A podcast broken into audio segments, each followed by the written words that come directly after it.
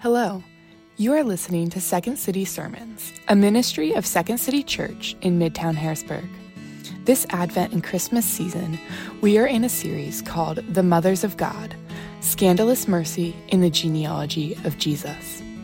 Matthew begins his gospel and the whole New Testament with the genealogy of Jesus, starting with Abraham, but he includes four women, four mothers, and these four women highlight for us who it is that we celebrate in this season a God of deep and wide mercy.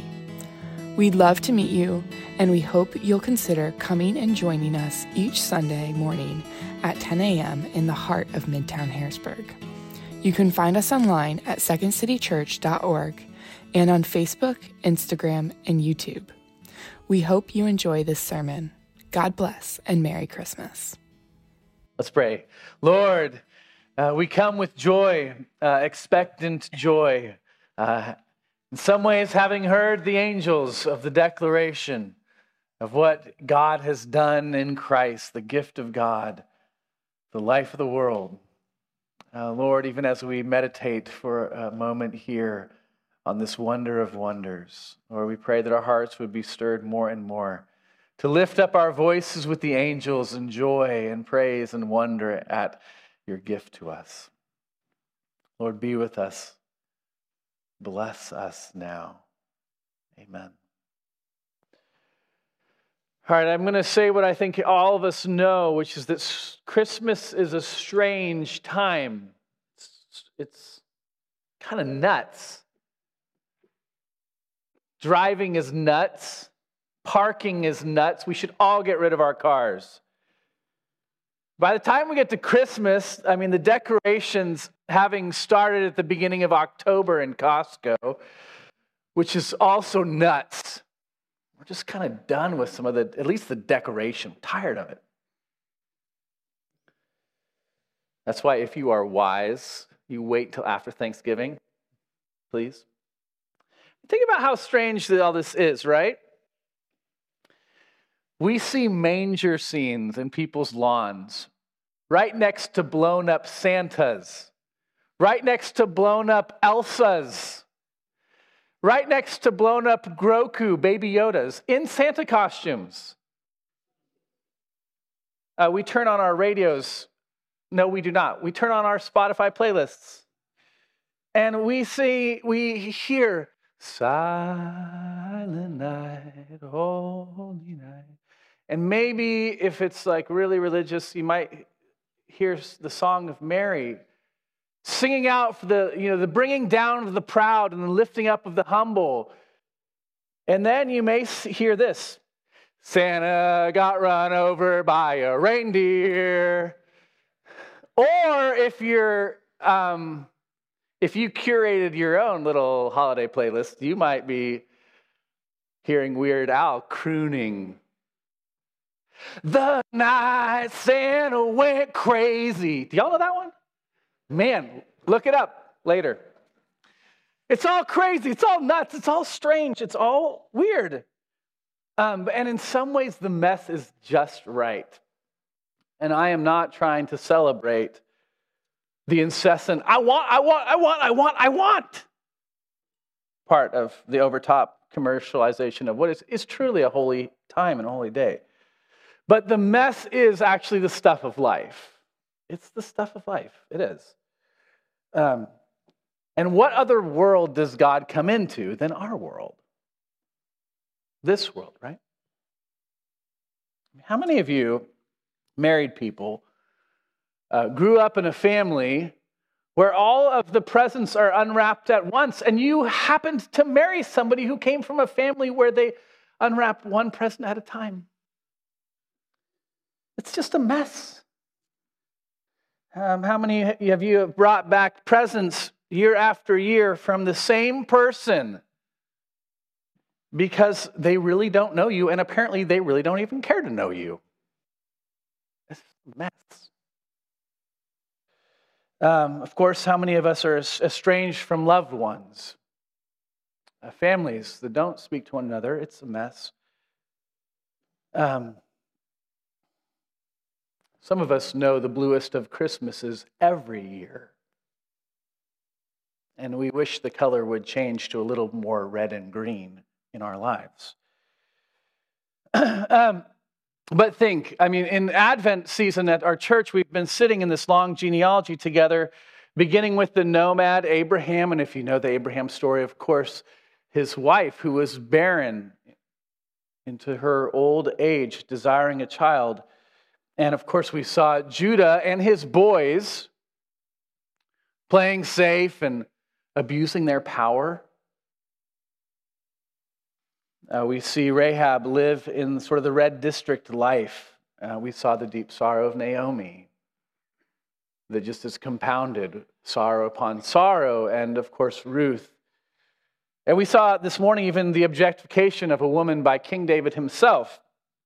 And what we didn't do actually is walk through each of the stories that we could have done in this long genealogy. But I'm telling you that if we did that, it would have just been a total mess again and again and again. We would have seen wars and we would have seen famines and we would have seen broken families, infidelity, and again and again and again the abuse of power. It's just, it's just a big mess. But it is, again, let me say this it's into this world, it's only into this world that our Lord comes.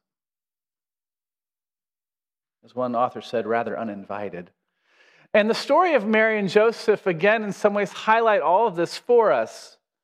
It's into this world that our Lord comes. If we looked, if we read, but we're not going to this, this evening, um, the song of Mary in the Gospel of Luke, what we would see is she's singing out for God to come into this world with this kind of mess, bringing down the proud and the mighty from their thrones. She sings of feeding the hungry and the poor, the mess of this world. And what we did just hear from um, Jim read to us in the middle of our, our sanctuary, which, by the way, why we read like that is to picture for us, the Gospels are read there, to picture for us a little bit of the incarnation, the descent of God in the midst of us. Just a side note. Um, but we, we read this story of of Mary and Joseph right at the end of this long genealogy in Matthew. And then immediately after the, the ending of that genealogy, we have this story about Joseph. And of course, it's also mentioned, Mary's mentioned there too. It says he's a just man, he's a righteous man, he's a, he's a good person. Um, but he's living in the middle of this messy life. And he's betrothed, which is to say, he's engaged um, to to be married to this woman, and this woman's pregnant. And he knows it's not, he's not the father. It's again just saying God is coming into the mess of our emotional life and the upheaval of our stories. I mean, she's pregnant, go figure, right? Because it seems like all of these stories we've been looking at this season have had some sort of sexual scandal. It's not distant, actually, from the stories of our life. So what we come, what we have before us when we come to celebrate the birth of our Lord is just a total mess. It's just, it's just this messy, messy story. Right? I mean, it's like wrapping papers all over the house. The drunk uncle's drunk again, yelling at his wife, and mom is again in the kitchen crying because, man, she would love a holiday that's just a little more pleasant. It's that kind of story, right? Listen to a part of a sermon by um, the great uh, German pastor and theologian Dietrich Bonhoeffer that he gave in 1933. He says, If God chooses Mary as an instrument, God himself wants to come into this world in the manger at Bethlehem. That is no idyllic family affair. But it must be the beginning of a complete turnaround, a reordering of everything on this earth. He repels the great and the powerful. He puts down the mighty from their thrones. He humbles the arrogant. His arm overpowers all the proud and the strong. He raises what is lowly and makes it great and splendid in his compassion. He says this, therefore, we cannot approach his mangers as, as if it were a cradle or, or of any other child. He, he says earlier, actually, in this, he says, we can't treat it like a theater just something to be uh, watched as if it's an easy, you know, well put together composition. He says, Those who wish to come to his manger must find there's something there for them because it's this world that God comes to. God comes into this world, our world, your world. Not some sanitized, dirtless hospital, uh, messyless manger scene, you know, bought off of some shelf at Macy's or Gimbels. Elf fans. Um, no, it's in this, this world, the world of Tamar and Judah, Rahab's world, this world, Ruth's world, Bathsheba's world, and, and David's world, and Mary's world, and Joseph's world, and my world, and your world. What we celebrate is God is not distant, but He's present in this mess. Into the world of Ukraine and Gaza and Green Street in Harrisburg. The Apostle Paul tells us in Galatians that it was when the time had fully come that God sent his son, born of a woman. It's right, right when God actually meant to send, when the Father meant to send the Son. And Matthew has set up this long waiting story. One of the things we could have focused on in this genealogy is just the long hope and desire of the people of God to do something. Of course, you have Abraham, long waiting for a child, long desiring God would make good on his promises. David, long desiring for a kingdom to truly be established that reflects the reality of God. And then you have the deportation, you know, these, these major sort of events that break down this genealogy. The deportation, which is say God's people are even outside of the, uh, the land that they were promised. It's a long, long, long waiting for God to show up. It's teaching us that Jesus comes into this messy world and it, he brings this scandalous mercy and this wild grace. But there's something interesting about this genealogy that I've sort of been wanting to share. And I, I thought at the beginning of the series, like, okay, I'm going to share this Christmas Eve. But almost every week, and just and I talked about this a couple times. Almost every week, I sort of wanted to get into this, but I didn't. Okay. Um, the genealogy that we have, that we've been looking at, is not a genealogy like one that you might think that, that we would write.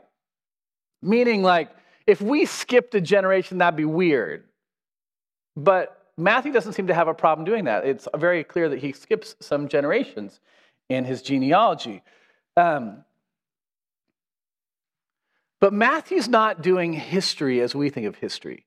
Matthew, even in this history, is teaching theology, the study of God and how God works and what he's doing, what's he about. And what he's the, the, and the theology he's teaching us is that in the mess of all of this life, in the long waiting mess, the grace and mercy of God is coming He's spreading his grace and his mercy wide and deep. All of these foreigners are coming into this story of God.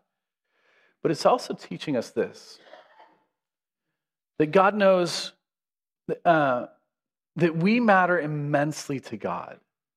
And he shows up into our world, into our mess, right on time. So, this is what we heard, verse 17. This is what Jim read already. He said, So all the generations of Abraham to David were 14 generations. That's two sevens. Um, and from David to the deportation of Babylon, 14 generations. That's two sevens. And from the deportation to Babylon to the Christ, 14 generations. Again, two sevens. Um, and that's a strange detail to us we kind of think, what's the big deal? Why are you telling us exactly how many? And why would you skip some generations? And why would you have it fit just perfectly like you want it to in these kinds of ways? Why give us 42 generations from Abraham to the Christ? But the very next thing that we read is Matthew telling us now the birth of Jesus Christ took place in this way. And for our ears, that may seem just mundane and normal, and that's what we are expecting to hear because we're at a Christmas Eve service anyway, and what else are we going to talk about? Um, but hear it like this. Now, the birth of Yeshua, which means God saves. That's what that word means. Jesus means God saves. Now, the birth of God saves Christ, Messiah, the long awaited one, the anointed one. Oh, now it's the it's the birth of the God Savior, the one we've been waiting for all of this time. He's coming, and he's coming right at time. Matthew is trying to say through all these numbers, he's saying, which um, Israelites and the Jewish people would have caught on to this because numbers were a big deal. And seventh was the number of completion. And so you have these seven generations times two, right? Two sevens, two sevens, two sevens. And it's right at the, the beginning of the seventh seven for Matthew that Jesus comes. He's saying God knows exactly the mess, He knows exactly the long waiting, and it's always in the fullness of time that God comes. He always comes right on time into this world. Listen to what Patty Kirk uh, says in her book, Confessions of an Amateur Believer, which I love the title of. What Joseph's story tells us, though, is that we matter to God. We often ignore God's signs, but we matter to God inexplicably, undeservedly. Even we dedicated Christians tend to forget this truth or doubt it or altogether reject it when we encounter trouble. It's difficult to understand why we matter, but we do. God is watching and listening and speaking promises into the cacophony of our worries and the certainty of their fulfillment into the most deeply buried hopes. This is what God is doing in Christ. She says faith means literally believing that in all things, even the crappiest ones, God works for the good of those who love him. Let me end with this. Brothers and sisters, I really do hope that each one of you has the merriest of Christmases. I do. I hope you have the most wonderful and merriest Christmases. But the beauty of Christmas is not that God comes into the merriment of it all. That's not the beauty of it. The deep beauty of it is that when God when the when the fullness of time came, God sent his son born of a woman born into this world. This world where there's no room for him at the inn. God comes into this world, and, and that's where he goes into the messy, messy places. It's born of Mary into a world of Davids, Tamars, and Joseph's and Rahab's. God comes into the mess, and that's the news that we need. God coming in the fullness of time. And that's why we have an invitation in the midst of a world where there are wars ravaging this world, where there is infighting like crazy among families, and we all know it. But we enter into the merriment of it because God still comes. God takes on flesh and dwells among us knowing the long waiting, knowing the sad stories, knowing the mess of all of it. And that's news that the angels sing glad tidings, great joy. Amen. Amen. Lord, wonder of wonders that you take on flesh and dwell among us not hover over the ugly and the mess and the pain and the sorrow and the destruction. But you take on flesh and come lowly in a manger, acquainted with grief and familiar with sorrow. God, with this truth, give us great joy and great delight. That you're the light that shines in the darkness, not away from the darkness, but into the darkness. And the darkness doesn't overcome you. Amen. Thank you for listening to Second City Sermon Podcasts. We hope this sermon has encouraged you to worship God and to celebrate the gospel of Jesus. Please consider subscribing to this podcast and joining us in person each Sunday at 10 a.m. You can find us online at secondcitychurch.org or on Instagram, Facebook, and YouTube. Thanks again for listening. God bless.